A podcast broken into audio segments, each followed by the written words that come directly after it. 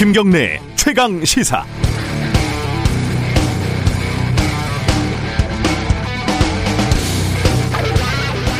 (2005년에) 스필버그 감독이 리메이크한 우주전쟁이라는 영화를 기억하실지 모르겠습니다. 톰 크루즈가 외계인의 침공을 피해서 딸인 다코다 패닝을 데리고 패닝이죠. 다코다 패닝을 데리고 도망다니는 내용이죠. 워낙 유명한 소설이라서 여러 번 영화, 드라마로 만들어졌는데요. 영화에서 인류는 지구를 침공한 정체불명의 외계 괴물을 상대로 나름 열심히 투쟁하고 저항을 합니다. 철없던 아빠 톰 크루즈는 딸에 대한 책임감을 놓치지 않지만 괴물들이 워낙 압도적인 물리력을 가지고 있어서 인류는 위기에 처하고 주인공들은 절망스러운 상황에 빠집니다. 우주전쟁 같은 스펙터클은 없지만 우리가 치르는 코로나와의 전쟁도 우주전쟁과 다를 바는 없죠. 우리는 정체를 알 수도 없고 또 꽤 막강한 바이러스와 불리한 전쟁을 치르고 있습니다.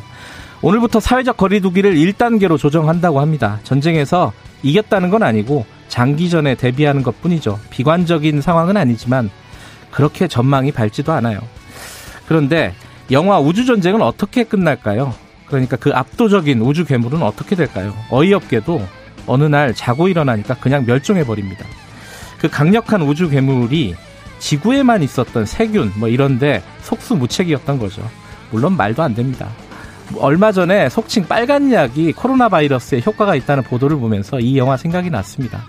혹시 어느 날 자고 일어나면 말도 안 되는 간단한 방법으로 코로나 바이러스가 사라지지 않을까. 역시 말도 안 되죠. 하지만 말도 안 된다고 꿈까지 꾸지 말라는 법이 있나요? 이러면서 버티는 겁니다. 시간이 걸릴 뿐입니다. 그래도 다시 1단계니까 나름 마음은 좀 가볍습니다. 10월 12일 월요일 김경래의 최강시사 시작합니다.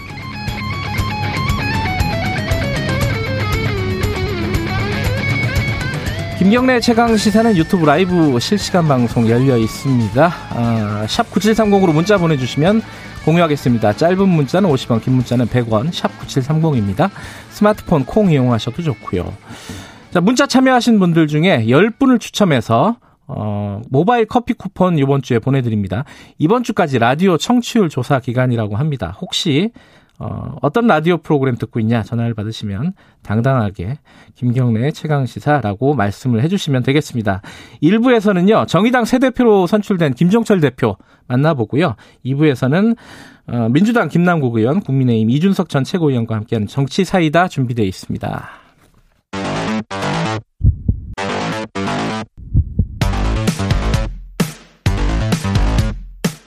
오늘 아침 가장 뜨거운 뉴스 언박싱.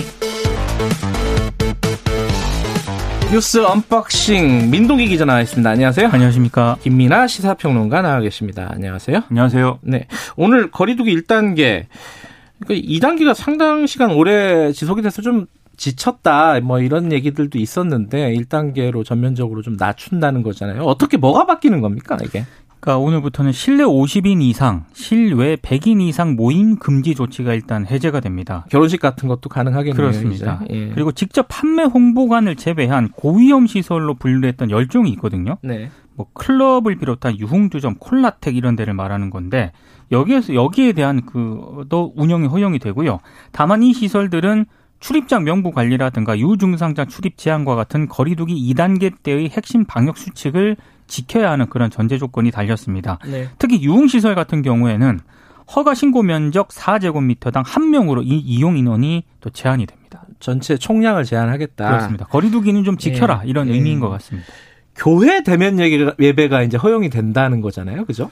그렇습니다. 교회 대면 예배의 경우에는 비수도권은 이래저래 제한이 그렇게 강한 제한이 있는 건 아닌데 수도권의 경우에는 좌석이 이제 예배실에 좌석이 있지 않습니까? 예. 이 좌석의 30% 이내로 이제 제한을 해서 운영을 해라. 이런 지침을 지켜야 되고요. 그런 식으로 이제 수도권하고 비수도권하고 좀 분리해서 지금 이 조치를 적용하는 데들이 쭉 있습니다. 그래서 예를 들면은 일반 음식점, 제과점, 결혼식장, 워터파크 이런 것들이 있지 않습니까? 방금 말씀하신 것 중에 수도권의 경우에는 핵심 방역 수칙 의무화시키는 게 이제 수도권 한정 이제 적용이 되는 것이고 그 외에도 이제 국공립 시설 수용 가능이나 절반 수준 운영이라든지 아까 말씀하신 실내 50명 이상, 실외 100명 이상 모임 이런 것도 이 비수도권과 수도권의 좀 이제 권고 사항 이런 것들이 다르기 때문에 이런 것을 봐도 역시 수도권의 상황은 안심할 만한 상황 상황은 아니다. 뭐 이런 걸 볼 수가 있는 거죠. 전국적으로는 1단계고 수도권은 한 1.5단계다. 뭐 이렇게 평가들을 많이 하더라고요. 그리고 또 하나 이제 사람들이 제일 관심이 있는 게 학교에 가는 게 사실상 매일 등교가 가능하다. 뭐 이렇게 얘기를 하더라고요. 그죠? 19일부터 예. 학생들의 등교 일수가 늘어나게 됩니다. 예. 지금 뭐 전국 유치원 초중고의 밀집도를 3분의 1로 일단 완화하겠다라고 밝혔거든요. 예. 지금까지는 유치원하고 초등학교 그리고 중학교의 등교 인원은 전교생의 3분의 1 이하로 이제 제한을 했고요. 고등학교는 3분의 2 이하로 제한을 했는데 역시 이제 이것도 수도권하고 비수도권이 분리가 됩니다. 비수도권 같은 경우에는 과대 학교, 과밀 학급이 아니라면 지역과 학교 여건에 따라 등교 인원을 더 늘릴 수도 있는데 수도권은 반드시 3분의 2 이하를 또 지켜야 합니다. 이게 김민아 평론가도 얘기를 했지만은 조금 빠른 거 아니냐? 이런 얘기들 나오고 있죠, 지금. 그렇죠? 그렇습니다. 그렇죠. 아무래도 지금 사실 피로감은 있습니다. 사회적 거리두기를 오랫동안 지속해온 피로감이 있고, 그리고 국민 경제에 미치는 여러 가지 부정적 영향이 있기 때문에 네. 이번에 이제 완화한 것인데, 이렇게 완화한 것에 대해서는 마찬가지로 이제 일부 방역 전문가들의 이제 주장은 시기상조이다. 지금 계속 집단 감염이 이어지고 있고, 감염 경로를 확인하지 못하는 불분명 환자 비율이 20%대에 지금 달하고 있는데, 지금 이렇게 완화하는 것은 아무래도 좀 불안하다. 이런 얘기를 좀 하고 있는데요. 방금 등교 말씀하셨 지만 사실 근데 이렇게 이 거리두기를 이제 완화를 하지 않은 상황에서 계속 등교가 어려운 이런 수업을 계속 이어가면 학력 격차가 커진다든지 이런 우려도 제기가 되고 있는 거고 그래서 1단계, 2단계 이렇게 계속 올렸다 내렸다 하는 그런 거 외에 지금 각자가 처해 있는 어떤 상황 그리고 뭐 업종 그다음에 어떤 시설의 양태 이런 거에 따라서 각각 다른 이제 방역 수칙이나 이런 거를 정밀하게 적용하는 각자 다르게 그런 방안들을 계속 지금 해야 앞으로 거리두기와 관련돼서도 이런 좀 강화된 기준을 유지해 갈 수 있다. 이런 판단을 방역당국은 하는 것이거든요. 그렇기 때문에 방금 말씀드린 등교도 이제 1단계, 2단계 계속 왔다 갔다 하게 되면 학교에서 학사 일정이 굉장히 엉키게 되고 여기에 적응할 수 없는 과정들이 이루어지지 않겠습니까? 그런 것들을 고려해서 일종의 이제 좀 유연하게 적용할 수 있는 그런 여지를 두는 것이기 때문에 사실 이거는 뭐 하나의 기준으로 판단하기가 좀 어려운 부분이 있는 것 같습니다. 그 우려도 있는 것 같아요. 그러니까 아직 추석 연휴 기간 때 코로나19 확산 추세가 정확히 아직 반영이 안 돼 있는 그런 상황인데다가 예. 또 하나는 이제 독감이 유행하지 않겠습니까? 거기에 대한 대비책이 충분히 되어 있느냐 아닌 것 같다. 그래서 좀 섣부르게 좀 거리두기를 완화한 것 같다. 이런 지적이 좀 나오고 있습니다.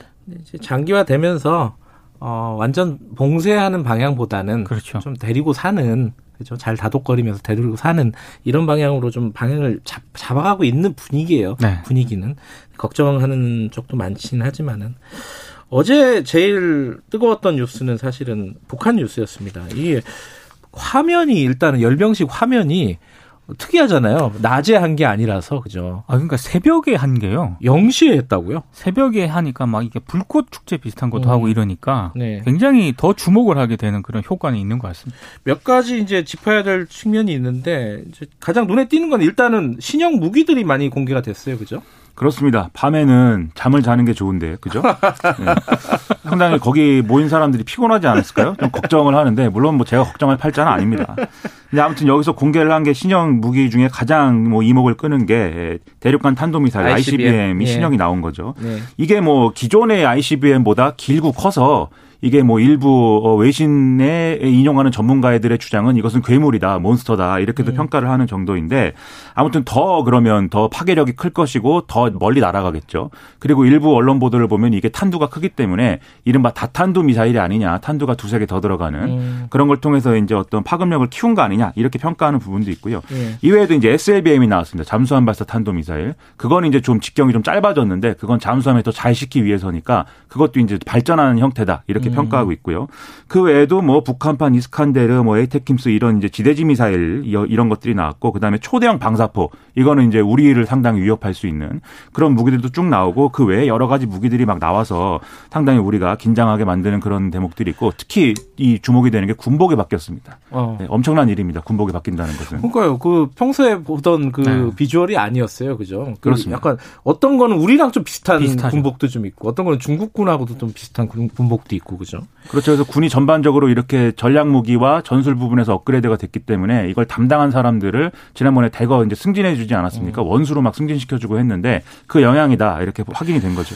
무기가 등장한 게 이제 가장 큰 뉴스 중에 하나인데, 또 하나는 남측에게 좀 유화적인 발언이 좀 있었습니다. 김정은 위원장의 예상 외에 그런 표현들이 나왔거든요. 네. 북과 남이 다시 두 손을 마주 잡는 날이 찾아오길 기원한다. 이런 표현을 썼고요. 아, 이거는 진짜 예상을 못했는데, 사랑하는 남녘의 동포들에게도 따뜻한 마음을 정이 보내며 네. 하루빨리 이 보건 위기가 극복되고, 이런 표현을 썼습니다. 그러니까 코로나19 위기가 극복돼서 남과 북이 다시 두 손을 마주 잡는 날이 찾아오기를 기원한다, 이렇게 얘기를 했는데요. 지금 서해 연평도 그 공무원 피격 사건도 있었고요. 그래서 굉장히 냉기류가 흐르던 그런 상황이었는데, 이렇게 우호적으로 발언을 한 것으로 비춰봤을 때 이 대남 기조에 상당한 좀 변화가 있을지 않을까, 이렇게 좀 전망하는 그런 분위기가 형성되고 있습니다. 반대로도 해석이 가능한데, 예. 물론 이제 말씀하신 그 해석도 있습니다. 그런데 이제 코로나19가 그러면은 일단 종식이 돼야 두 손을 맞잡는 거 아니겠습니까? 종식은 언제 되는가? 네. 뭐 짧게 잡아야 뭐 내년이 지나야 되지 않습니까? 그런 점에서 이제 앞으로 당분간은 약간 남북 관계가 획기적으로 변화하지 않을 거라는 점 시사한 거 아니냐, 이제 이런 해석도 있긴 있습니다. 근데 북한은 사실상 코로나 종식됐다라고 계속 지금 얘기를 하고 있기 때문에. 근데 요거를 그래서 전체적인 큰 그림을 한번 볼 필요가 있는데, 예. 일단 신형 무기가 나왔지만 이 신형 무기 공개한 거에 대해서 김정은 위원장이 이제 얘기하는 내용은 자의적인 어떤 수단인 것이고 미국에 대한 얘기를 하지 않았습니다. 그렇기 때문에 이 신형 무기가 나온 것에 걱정되는 점은 뭐냐면, 그냥 보여주는 것으로는 지금 이게 진품이냐 가품이냐를 얘기하고 있거든요. 가품일 수도 있다. 진품인 걸 보여주려면 시험 발사를 해야 됩니다. 시험 발사해야죠. 그렇죠. 근데 미국이라든가 이렇게 적대적인 얘기를 강하게 안 했기 때문에 대선 전에 이제 바로 시험 발사는 하지 않을 것이고, 그럼 대선 이후에나 그 스케줄이 잡힐 건데, 그러면 이제 그 미국 대선 얘기하는 거죠. 네. 그럼 미국 대선에서는 트럼프가 얘기든 바이든이 얘기든 어쨌든 외교 정책에서의 우선순위를 북한 문제로 올려주기를 바라는 그런 메시지가 담겼다라고 볼 수가 있고, 그러면 그 이후에 만약에 북미 협상이 재개될 경우에는 그때 이제 우리 역할이 있는 거죠. 그러면 지금 당장 이제 남쪽 우리를 이렇게 원수로 만들기보다는 일단은 어느 정도 여지를 열어둔 상태에서 내년에 역할이 있을 수도 있다라는 여지를 준 것이 아닌가라고 해석할 수 있는 뭐 그런 큰 그림이 아닐까, 이런 생각입니다. 우리 정부 입장에서건 미국 입장에서건 그동안 북한 같은 경우에는 굉장히 과도하고 공격적인 그런 발언들을 했거든요. 근데 이번에는 굉장히 절제된 언어를 사용을 했기 때문에 상당히 수위를 낮춘 건 분명한 것 같습니다. 이제 미국은 여기에 대해서 특별히 뭐 별다른 반응을 보이진 않았죠. 그렇죠? 지금 대선 때문에 정신이 없어서 우리 언론 몇몇이 굳이 물어봤더니 이제 북한은 비핵화 협상에 뭐 이렇게 복귀해야 된다, 뭐 이렇게 미사일만 붙들고 있어서는 안 된다, 뭐 이런 취지로 얘기를 했죠. 우리 그 NSC가 열렸는데 우리 반응도 사실은 이제 그 연평도 피격 사건 때문인지 어쨌든 굉장히 좀 절제된 반응이었어요. 그죠? 신중한 태도를 보였습니다. 네. 그러니까 상호 무력 충돌, 전쟁을 방지하기 위한 남북 간 여러 합의사항이 반드시 지켜져야 한다라고 네. 하면서 환경이 조성되는 대로 남북 관계를 복원하자는 북한의 입장에 주목한다, 이렇게 얘기를 했거든요. 네. 상당히 좀 신중한 태도를 보인 건 분명한 것 같습니다. 근데 앞서 말씀드렸지, 만약에 북한이 예. 남북관계 개선을 단기간에 안 한다고 하면 가장 걱정되는 게 이 문제거든요. 그쵸. 그래서 NSC 경우에는 서해상에서 이 사망 사건 일어난 거에 대해서 조기 규명이 되도록 우리 측 공동조사 제안이 북측이 전향적으로 호응해 줄 것을 촉구한다라는 내용도 이제 얘기를 했습니다. 뭐 자기들, 그러니까 북한 주민을 향해서 얘기할 때는 좀 울먹이기도 하고, 네. 그렇죠? 고맙다는 말을 여러 번 반복하기도 하고, 뭔가 좀 예전하고 다르긴 달라요, 그죠? 지도자의 모습이. 언론들이 네. 감성 정치라는 단어를 또 썼더라고요. 옵티머스 얘기 좀 해볼까요? 이게 문건들이 계속 나와서 이거 엄청 헷갈립니다. 이 문건들이 서로 얘기하는 게 또 다르기도 하고, 검찰이 갖고 있는 문건하고 보도하는 문건하고도 또 많이 다른 것 같기도 하고. 어쨌든 이 옵티머스 그 사건이 이제 사기 사건이잖아요. 이게 근데 그 펀드 사기 사건에 정관계 로비 의혹이 이제 붙어가지고 지금 요번에 나온 거 아니겠습니까? 좀 정리를 간단하게 하고 넘어가죠. 그러니까 이게 문건이 뭐 버전이 여러 개라는 소리도 그러니까요. 있고 그 의도가 뭐 어떻다라는 얘기도 나오고 있는데, 일단 지난주에 이제 보도된 문건의 내용은 SBS가 이제 보도한 내용 등을 이제 참고해서 예. 보면은 정부 및 여당 관계자들이 프로젝트 수익자 일부로 참여돼 있고 펀드 설정 및 과정에 관여돼 있기 때문에 금감원이 이것을 검사하는 과정에서 이 사건이 게이트가 될 수 있다라고 하는 내용의 문건이 있다가 예. 첫 번째고요. 그리고 이 문건이라는 것은 김재현 옵티머스 옵티머스 대표, 이 옵티머스 자산운용의 대표가 뭐 작성한 걸로 돼 있고, 이 작성하면서 이 문건에 정재계 및 법조계 빵빵한 인물들이 많이 있으니까 이것을 이용해서 금감원 조사에 대해서 딜을 해보겠다라고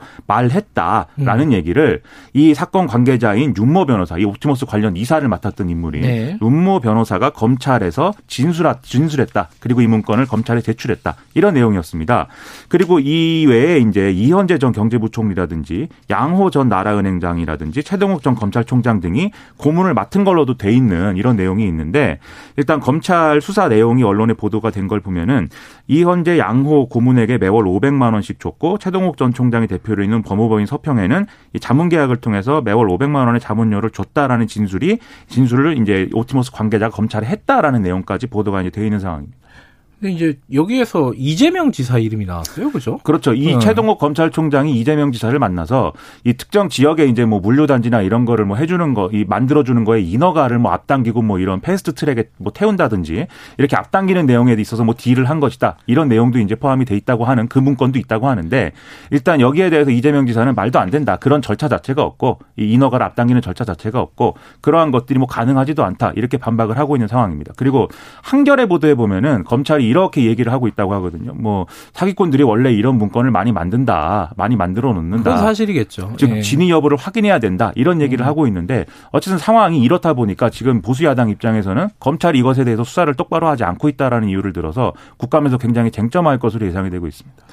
검찰이 수사가 부실하다는 얘기를 계속하는 이유는 뭔가요? 그러니까 중앙지검장, 서울중앙지검의 관련 내용을 다 보고를 했는데 당시 이제 중앙지검장이 이걸 사실상 뭉갰다라는 그런 판단인 거죠. 이성윤 지검장이 제대로 수사 지시를 하지 않았다라는 그런 취지인 겁니다. 검찰이 반박하고 있고요. 그렇죠. 네. 그렇습니다. 그리고 옵티머스 관련해서 청와대 행정관을 지냈던 인사가 또 연루되어 있는 상황이기 때문에 방금 말씀드린 윤모 변호사 있지 않습니까? 네. 그 윤모 변호사의 배우자 이모 변호사가 청와대 행정관을 또 지냈거든요. 그렇기 때문에 이게 뭔가 이런 권력이 뭔가 작동해서 뭔가 이렇게 좀 수사를 무마하는데 뭐 이렇게 관여한 거 아니냐라는 의심을 보수야당이 이제 하고 있는 겁니다.